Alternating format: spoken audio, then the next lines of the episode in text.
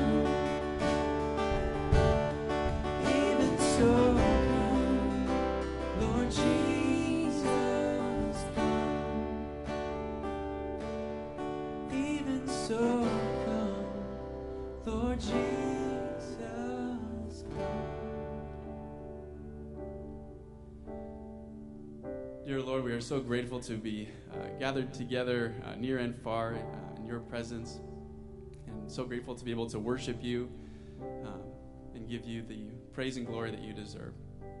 Just as you prepare our hearts this morning, uh, Lord, for, for the message that you have for us. And, um, Lord, we ask that you would come. Um, we look forward to your coming again, Lord, but also just this morning, uh, please come.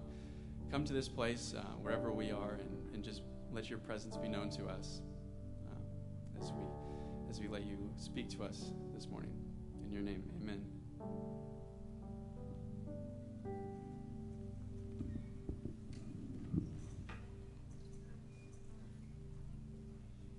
Hey, good morning, everybody. Welcome. If you are watching at home, welcome and good morning to you as well. Uh, we still have some stuff going on, which is awesome. Even though we're doing online and things are a little bit weird, uh, we wanted to tell you some of what's going on at Northview right now. So, gentlemen, men's breakfast we're doing here on August 15th. Now, today is the last day to sign up because we need to get food ordered. It's a little bit different than before. It's not uh, a buffet like we've usually done. We're actually bringing in boxed breakfast, but if you head onto the website or onto the Church Center app, you can see how to sign up for that. If you need some help, let one of us know. We'd be glad to point you in the right direction, but we'd love to see you uh, on August 15th. That's next Saturday morning, a chance to come together, reconnect, hang out. I don't know about you guys, but some of the events that are going on lately, it's just more refreshing to come together than anything else and be able to, to talk and enjoy that. So we will be here on that day. Please sign it's breakfast too, which is awesome. Um, speaking of awesome, if you have kids here this morning, um, we have Kids Church online that they can interact with either at home or they can interact with here at church um, with like a electronic device and um, headphones. And um, I realize I haven't really given the church, I guess, an update on what we're learning about, but the kids currently are learning about leadership and what that looks like as a follower of Christ. And it's kind of cool. Preschoolers are learning about Paul's journeys, and um, the older kids are learning about service within the church, which is just really, really cool. So that is what is going on with kids. Back to you, Rob. Thanks. awesome. So this the, the, over the summer on Tuesday nights we've been meeting with middle school and high school in the back parking lot here. It's been awesome. But as happens with all good things, they must soon come to an end. We only have two more weeks um, of our Tuesday nights here in the back parking lot, or Live in the Park Church Edition, as we're calling it. This Tuesday uh, is going to look very similar to the last few weeks. We're going to have some games. We have one of our uh, volunteer leaders, he's going to be sharing. We have a student leading worship. It's going to be awesome. The 18th, which is the last one, we decided, Zeb and I were working on it last week, and we decided it's not really just going to be a Live in the Park Church Edition. It's three events rolled into one. So earlier this summer, we didn't get a chance to properly move up everybody in their grades. Usually we do that on a Sunday. We have a big party upstairs, and it's awesome. So instead, we're going to add on to that night. It's going to be a move up Tuesday instead of a move up Sunday. That's where all middle school and high school and even children's students um, will officially be recognized as the grade they're going to be heading into in the fall. We are also not able to go to Mukilteo Beach as we usually do for our end of summer barbecue. Uh, they actually got ahead of us as we were kind of debating are we able to go or not able to go. They reached out and said, You're not. Like, oh, that's a bummer. But we figured, you know what? Just because we can't go to Mukilteo doesn't mean we can't break out the barbecue. So we're going to break out the barbecue there too. So we're having end of summer barbecue, move up Tuesday, and the final Alive in the Park Church Edition all in one night. It's going to be a little longer that last night. It's going to be 6:30 to 8:30 instead of 8 o'clock because there's a lot going on. We have stuff to give away. We're planning games. I don't want to give too much away, but there will be a dunk tank. We're also looking for volunteers. Um, if anyone, no, I'm just kidding. All right. Um, like in the past, we uh, are not passing buckets, but we do have options to give online, and we also have offering boxes in the back, and you can also mail in as well if that is your preference. Um, but I'm going to go ahead and pray for our tithes and offering this morning. If you join me. Um, Lord, thank you so much that we are um, able to gather, Lord, and um, we thank you for your presence. And um, God, we just ask that um, you stir in our hearts, Lord, of, of how you want us to serve and how you want us to give. And, um, and God, we just thank you, Lord, that you are a good God who provides for us. we thank you for this morning. In your name, amen.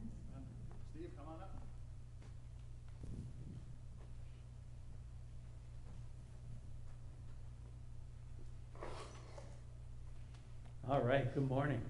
Hey, take your Bibles and uh, turn to Psalm 89. That's where we're going to be this morning, and uh, we'll track through that. So it's a little bit of a chunk, but uh, if you're watching online or you're here, uh, just follow along this morning.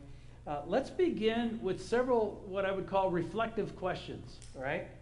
Uh, when it comes to your prayer life, when, when you've spent praying, has there ever been a time when you're praying and the heavens have kind of felt like bronze, right? Like just doink, right? And your prayer just didn't go anywhere. Uh, has it ever felt like God has forgotten you? Like He doesn't remember who you are anymore, right? As you're praying. Um, have you ever had a season where you felt really blessed? and then it all disappeared.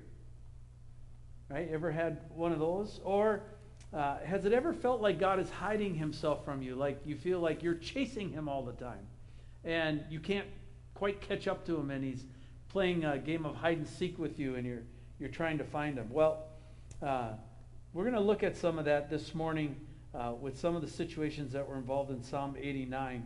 And just uh, this morning has to do with expectations, all right? And uh, we have very high expectations, uh, not only of ourselves, but of other people and also of God. And so we're going to look at that this morning. So let's pray, and then we'll take a crack at Psalm 89.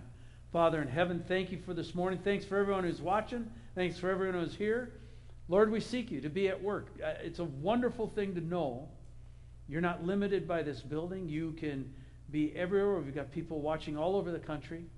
And so, as, as you're doing that, uh, you can make the connects. Uh, and I pray that as we, we walk through Psalm 89, Lord, you will make some specific life adjustment things in our heads, of, especially in terms of our expectations and how it has to go.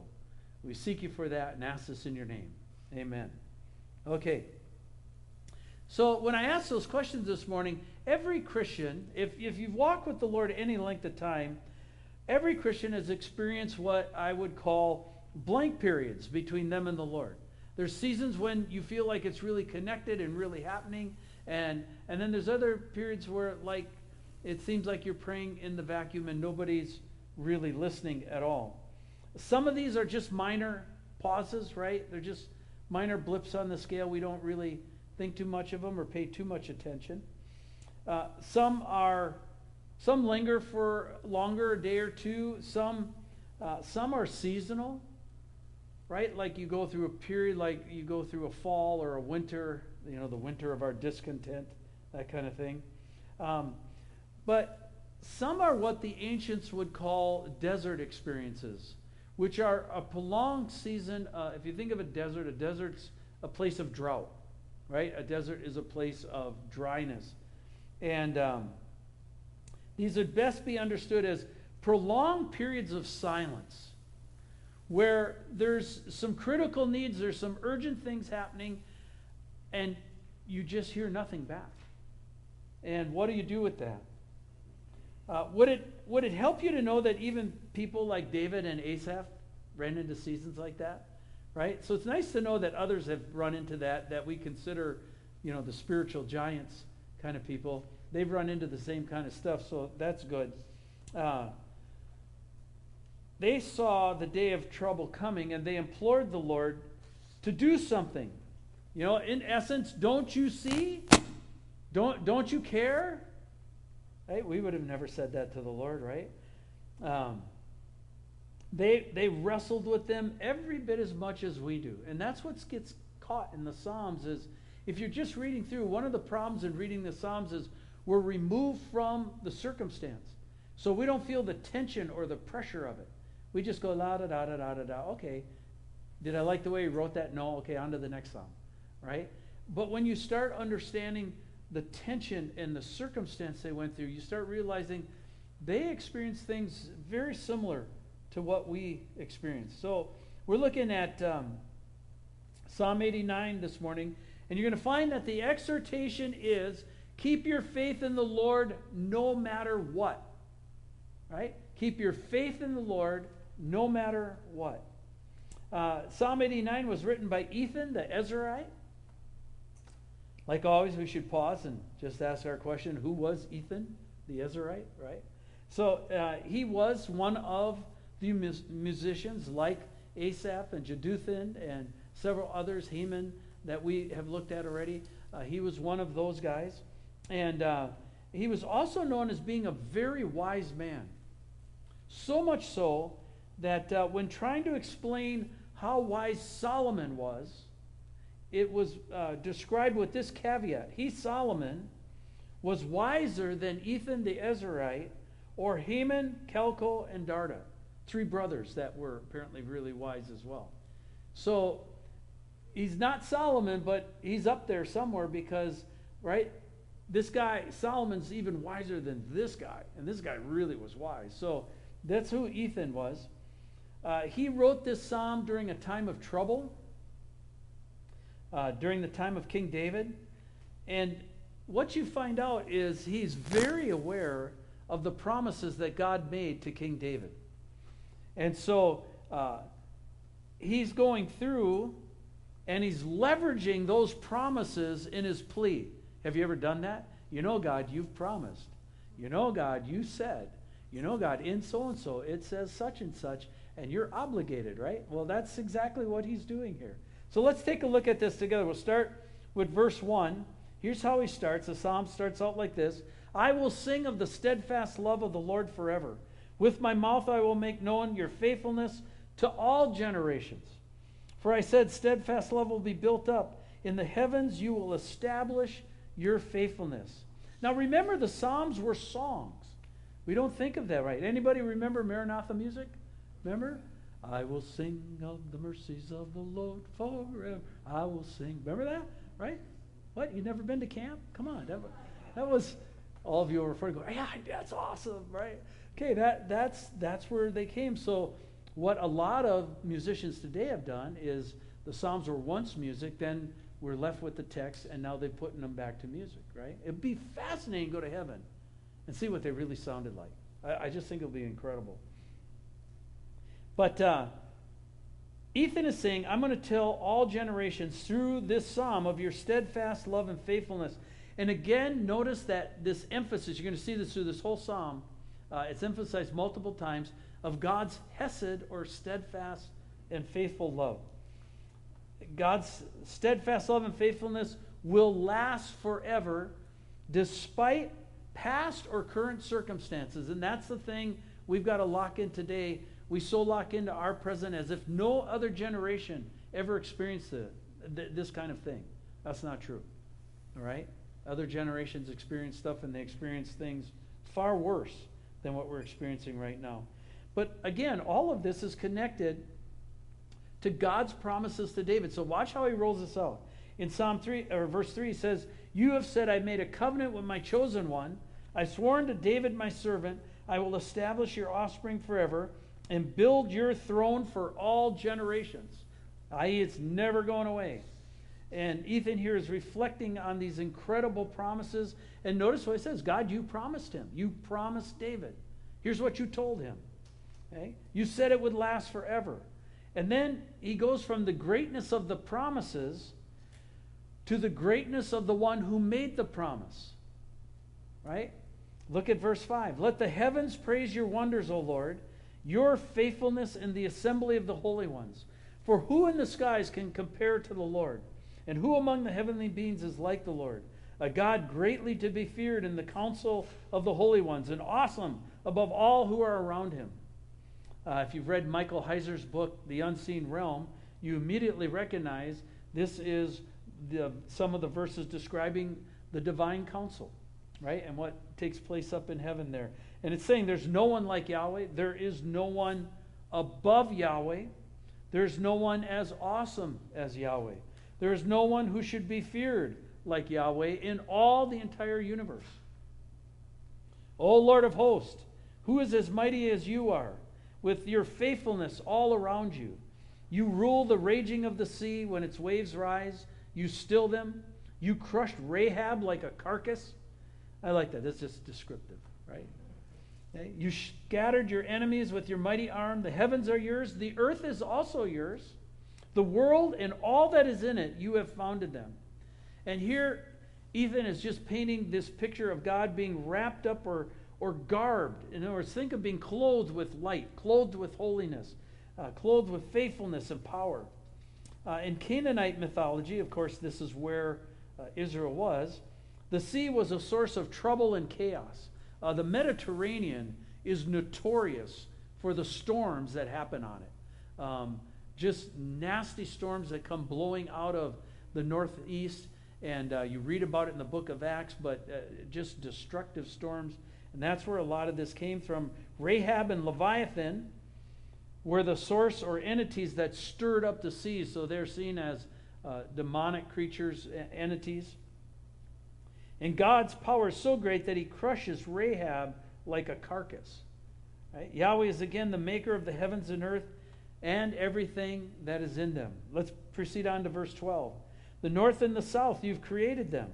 Tabor and Hermon joyously praise your name. You have a mighty arm. Strong is your hand, high your right hand. Righteousness and justice are the foundation of your throne. Steadfast love and faithfulness go before you. Uh, again, just a piece, some geography, right? Mount Hermon is in the north of Israel, and then Mount Tabor is down in the southwest. So, literally saying you cover the whole country from north to south. That's really what that's laying out there. And uh, again, he's extolling God's power, he's highlighting God's goodness. God is righteous and faithful God. His steadfast, Hesed love and faithfulness go before him, especially for Israel. Look at how now he, he talks about Israel. Verse 15 Blessed are the people who know the festal shout, who walk, O Lord, in the light of your face, who exalt your name all the day, and in your righteousness are exalted. It's talking here about the nation of Israel. For you are the glory of their strength, and by your favor our horn is exalted. For our shield belongs to the Lord, our King to the Holy One of Israel. And the picture here is of Israel. We've seen this picture before, gathering up to the temple. Israel, of course, was strong in the era of David and Solomon, right? Powerful. They defeated their enemies and uh, they were victorious, but not because of their own strength or righteousness, but because of God's strength and righteousness. And God really went out of his way to underline that. If you've ever read the book of Deuteronomy, you see this laid out in spades uh, for them because he says, it, it will not be you who drive out these nations. I will drive these nations out before you. And he goes as far as to say, I will send the hornet and the wasp ahead of you uh, to drive them out. And so God was really the one who drove them out. And Ethan's reminding himself and God of what he said in Deuteronomy 9. God told him that when you enter the land, don't think it's because you're so righteous, right? Uh, we can kind of get that way sometimes, right? Yeah, man, I'm hot stuff. I'm spiritual. Me and Jesus, tight, right? We can get that way. And he's going, no, no. You weren't spiritual because you're spiritual because I helped you. Oh, yeah, that's right. Right? Oops. God told him, don't think you're so righteous that that's why you got the victory. No, it was because of the wickedness of those nations and the fact that I, God, fought for you. And that's where Ethan's saying our, our shield is the Lord. Our shield belongs to God. He's saying God is the, our shield. God is our great protector. This will be very important here in a few minutes. Okay? So, in other words, God Himself is the shield. Um, so let's keep going. Verse 19. Of old you spoke in a vision to your godly one and said, I have granted help to one who is mighty. I have exalted one chosen from the people. I have found David my servant. With my holy oil I have anointed him, so that my hand shall be established with him, and my arm shall also strengthen him. So David's the man, right? If there was ever a guy in Scripture who had God's hand on him, had God's blessing on him, it's David. He's the Lord's anointed. He was established by the Lord, and Yahweh empowered him. Look at, look at what it says about this. Look at verse 22. The enemy shall not outwit him, the wicked shall not humble him. I will crush his foes before him, strike down those who hate him. My faithfulness and my steadfast love shall be with him, and in my name shall his horn be exalted. In other words, I'm going to make David a stud, and David is going to be a godly giant because of what I promised to him, what I gave to him. So this is really powerful stuff. These are amazing and powerful statements of support and aid that God said he would grant David. You ever wondered or wished that he had done that for you? Right? I'm going to make you stand. I'll make you, I'll be your shield. I'm going to, right? Well, read some of the New Testament. That's all in there. But what he's saying is David will be smarter, more clever than his enemies. Don't you wish that would be true? Right? I always think of good answers 20 minutes after. Right? I don't know about you, but yeah. Uh, but he will be a champion, which which he was, right? Listen to how this rolls out. Uh, verse 25 I'll set his hand on the sea and his right hand on the rivers. He shall cry to me, You are my Father, my God, and the rock of my salvation, and I will make him the firstborn, the highest of the kings of the earth. Goes on to say in verse 28 My steadfast love will keep him forever, and my covenant will stand firm for him. I will establish his offspring forever, and his throne as the days of heavens. And God goes beyond that. He doesn't just talk about David, but then he talks about his offspring. Ethan recounts these promises. He says this uh, If his children forsake my law and do not walk according to my rules, if they violate my statutes and do not keep my commandments, then I will punish their transgression with the rod and their iniquity with stripes.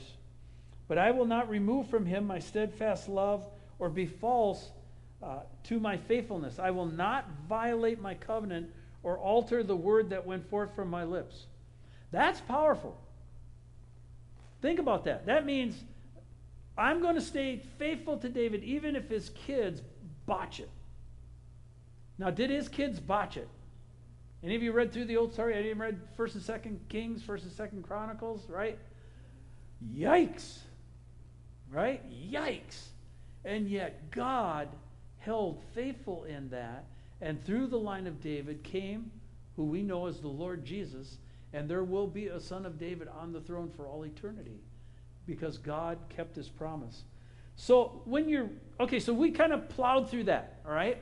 That's a lot of verses and, and Psalm 89 is a rather long psalm. So we plowed through that. And this is, as you read it, this is a stock description and retelling of God's promises to Israel and to David specifically, right? You've heard that before. That's like, oh yeah, that don't, don't, don't, right? He just ticks right through all the categories. And it reads exactly like you would expect it to. God is good.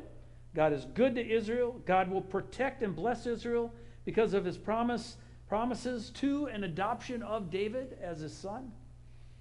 And David would never lack for a man sitting on the throne. And the promise will hold true even if his sons forsake Yahweh. Uh, God will follow through and be faithful.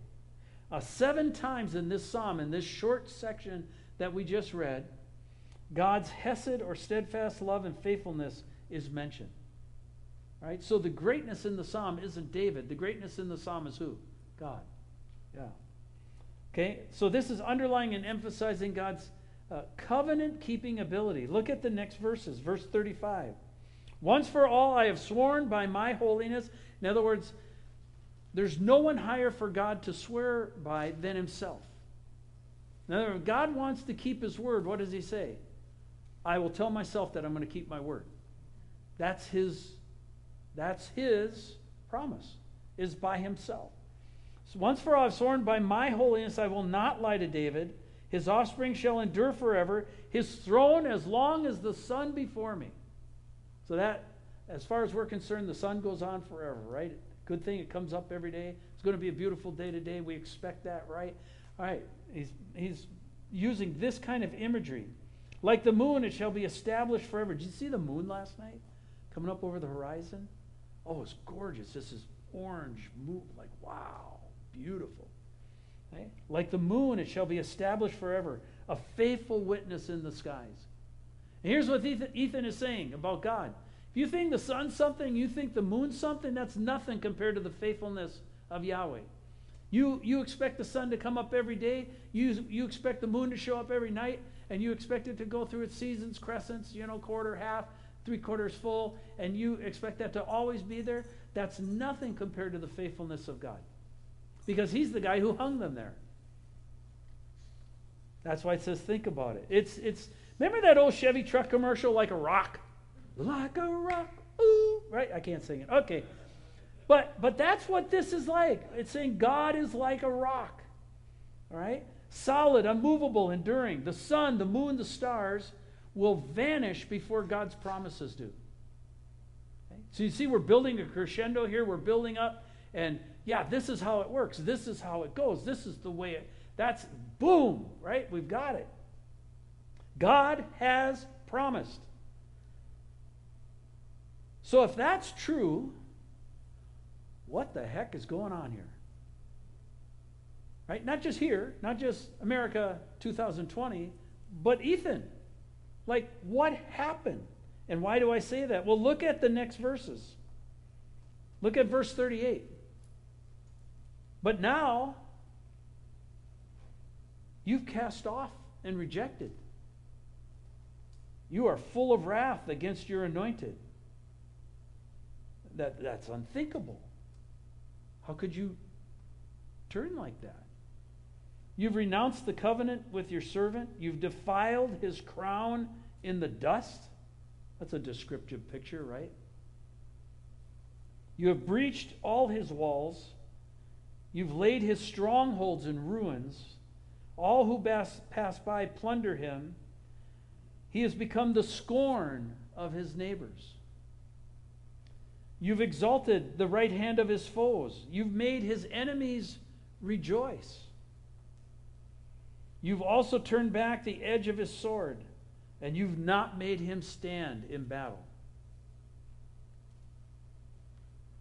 You've made his splendor to cease. You've cast his throne to the ground. You've cut short the days of his youth, and you have covered him with shame. And then there's that little word again, Selah. In other words, how in the world could this have happened? God, what happened to you? What happened to your promises? Where, where did they go? Look at what's happened. It's all fallen apart. It's not just fallen apart, it's been ripped apart. Talks about the walls being ripped down and, and thrown down. It's gone from good to bad to worse. And if you're in it, it's immensely painful to experience. And so, out of this, Ethan cries out, the psalmist cries out, he says this in verse 46. Any of you ever asked this question? How long, O Lord? Right? You could put more angst in it. How long, O Lord? Will you hide yourself forever? Why? Because it feels like forever. Maybe it only been two days, but it feels like forever, right? How long will your wrath burn like fire? Remember how short my time is. For what vanity you have created all the children of man. What man can live and never see death? Who can deliver his soul from the power of Sheol? Selah. And what this tells you is that Ethan himself, somewhere in this process, was probably in danger of his own life. Watching the whole thing, watching the enemies come, watching the invasion, whatever was taking place in that time, and he's realizing, I might get taken out here. This isn't just fun and games. I, I could get killed. Like, I might not make it. Ah! How long, O oh Lord, will you hide yourself forever? Have you ever asked God that question? What is the appeal? Well, the appeal is simply this Lord, I know you're forever. I'm not. I'm just a short human. Ethan's probably a man in his middle life, so he's probably somewhere between 30 to 45 at the time of writing, maybe 50. He's going, Well, I, is this going to be the rest of my life? Is this what's left? Is this what I got to look for? It's all going to go down the chute? He says, Remember, Lord, how short my life is. And I want to suggest this morning, for us gathered here, for us watching this morning and looking in and joining, this is probably where Asaph and Ethan and we all connect. You know, Lord, I only have one life. Do I have to suffer through all of it? Is this ever going to lift? Have any of you sat and said, How long is this COVID thing going to go? Any of you ready to be have it over like two months ago? Right?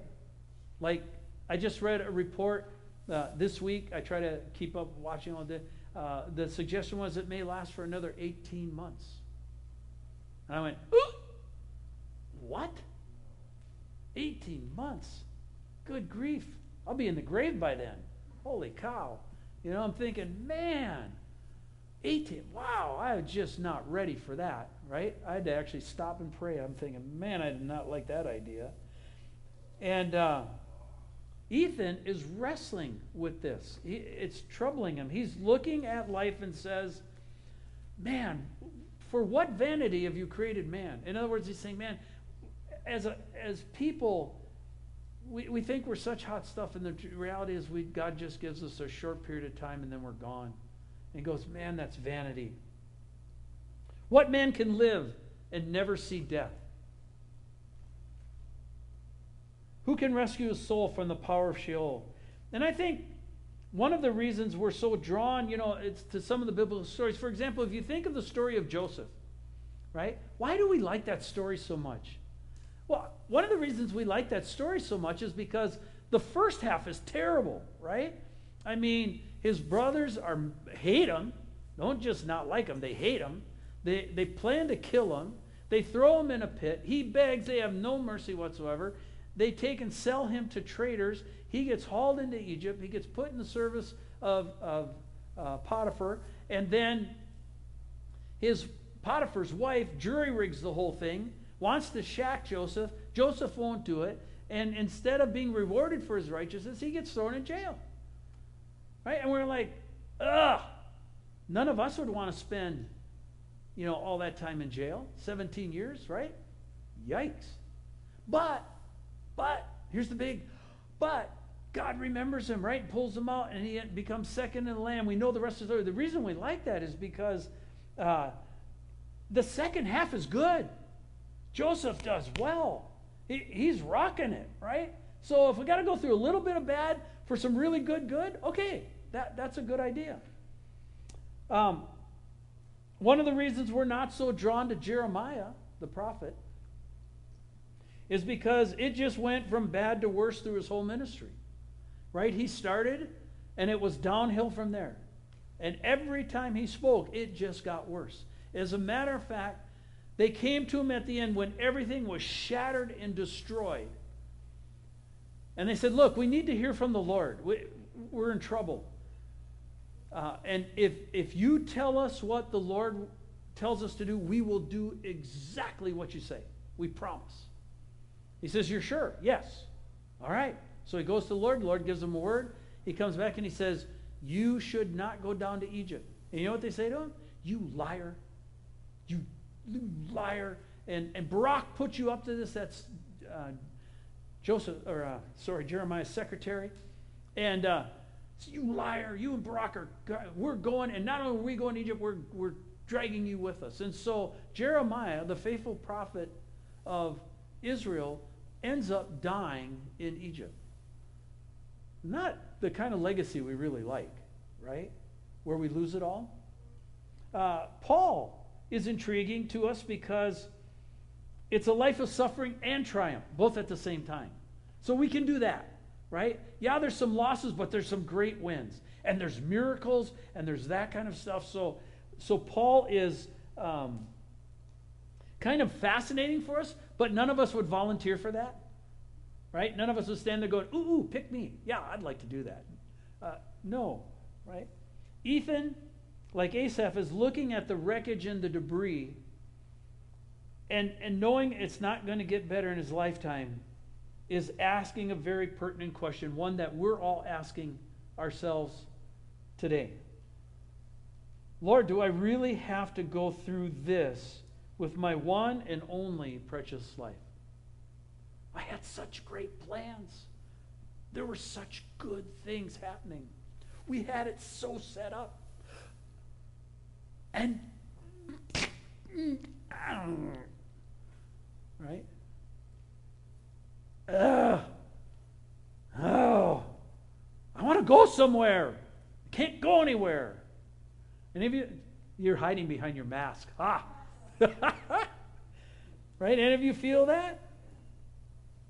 And he says this in verse 49. Listen to this Lord, where is your steadfast love from old, which by your faithfulness you swore to David? God, what happened to it? Where'd you go? Are, are we just left here on our own? What's up? And besides that, God, it doesn't really look like you're winning. You said we'd be victorious. We're not right? Does it look like we're winning anything in our culture today? No. If you read MSN and the news, we don't even exist other than we're germ spreading factories. Right? Where are you? Why don't you answer? More than that, why don't you rescue? You did it back then. Why don't you do it now? It shouldn't be so shocking to us. We're asking the very same questions today, right now. How long, Lord?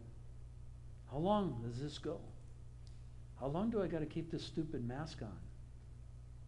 Right?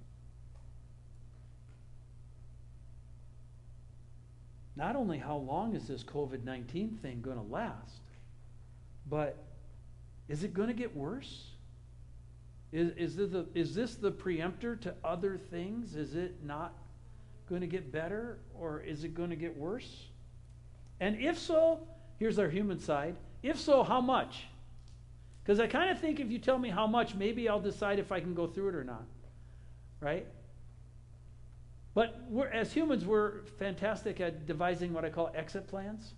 One of the things that uh, uh, Nate Heading uh, is uh, our uh, uh, area director for Converge Northwest, and one of the things he's been talking to guys about and finding out is that almost every pastor he's talked to has an exit plan out of ministry right now.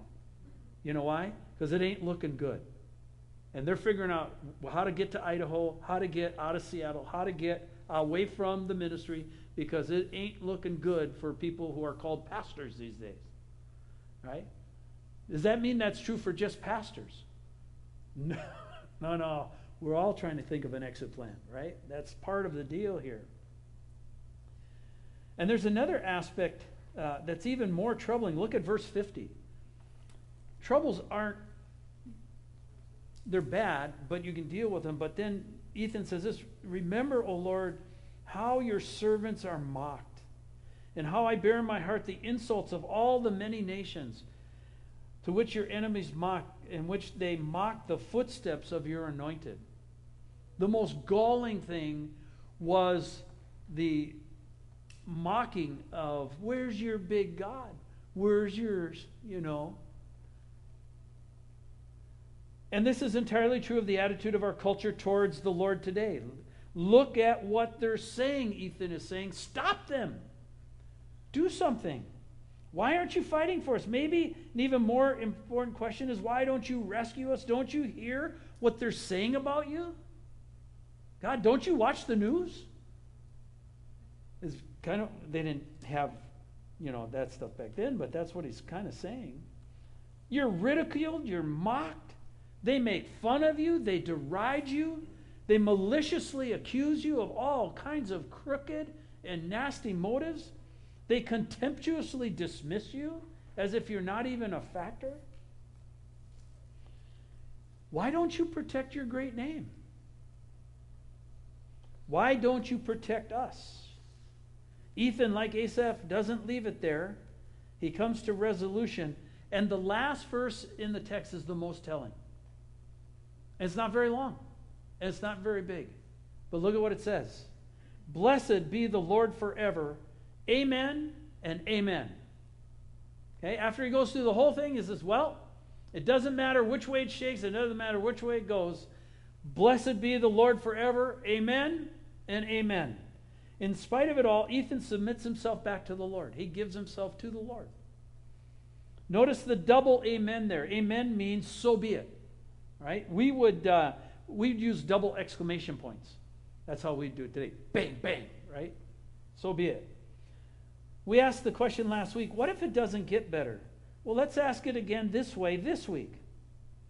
Are you willing to stick with Jesus, to trust him, even if you have to suffer for it? You do know that suffering is part of the Christian's DNA, right?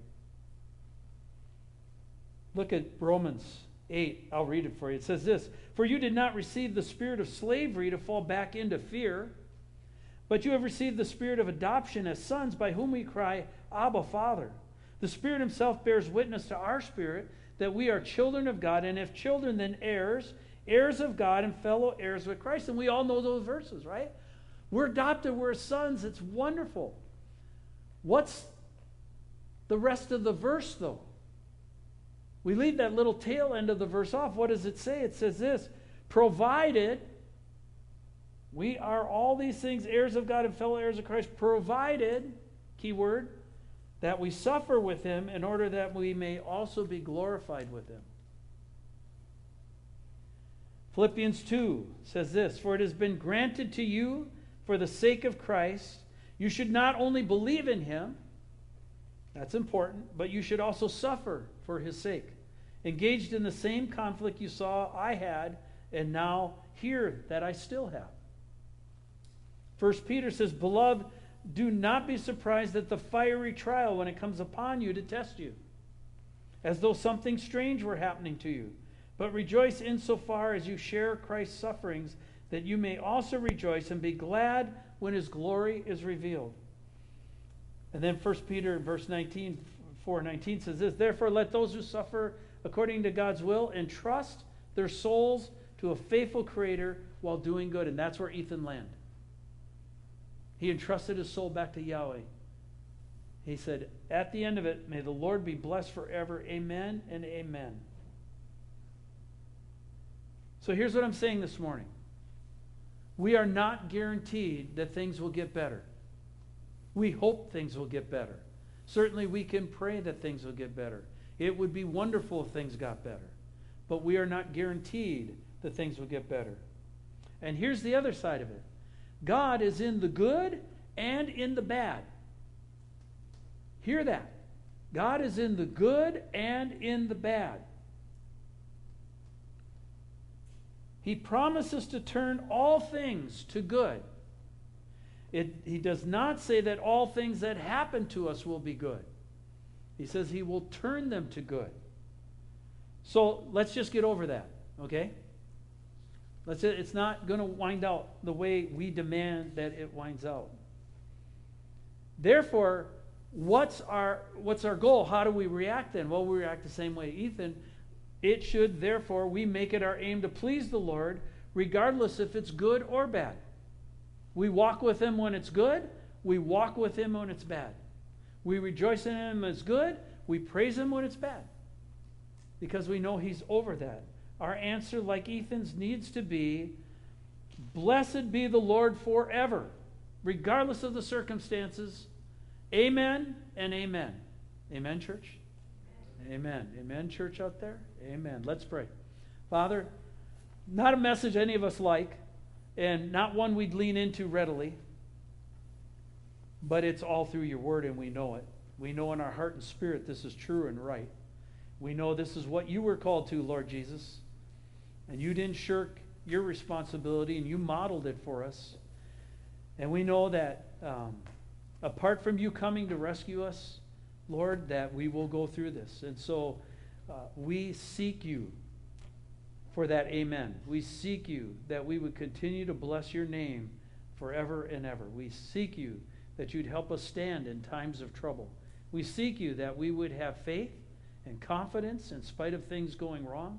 And Lord, lastly, we'd pray that you give us your joy. That in spite of things not going well, we could have joy in you. Lord, joy is a choice.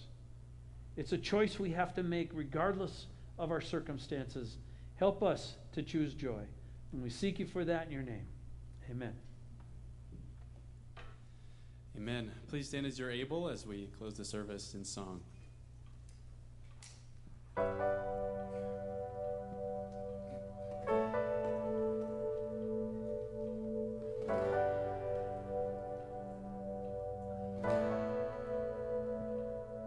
Give me eyes to see more of who you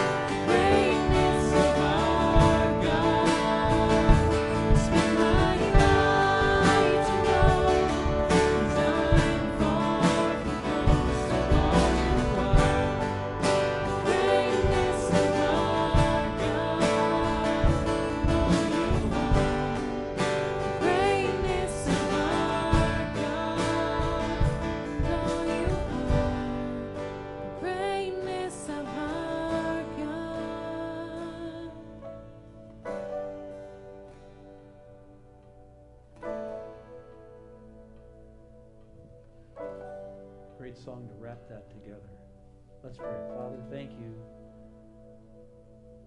Underline, emphasize your word to us. Help us stand in strength and courage. Bolster us. We seek you for a time such as this. We recognize Ethan's complaint. Sounds like us. Help us to do the amen double. And we give that to you, great hope in your name. Amen. All right, gang. Hey, we're going to ask the same favor of you we asked last week. Uh, if you could, as the service was ending again, we sanitized everything. And so if you'd head out either that door or this door so we don't have to redo it, that would be really appreciated. Thank you.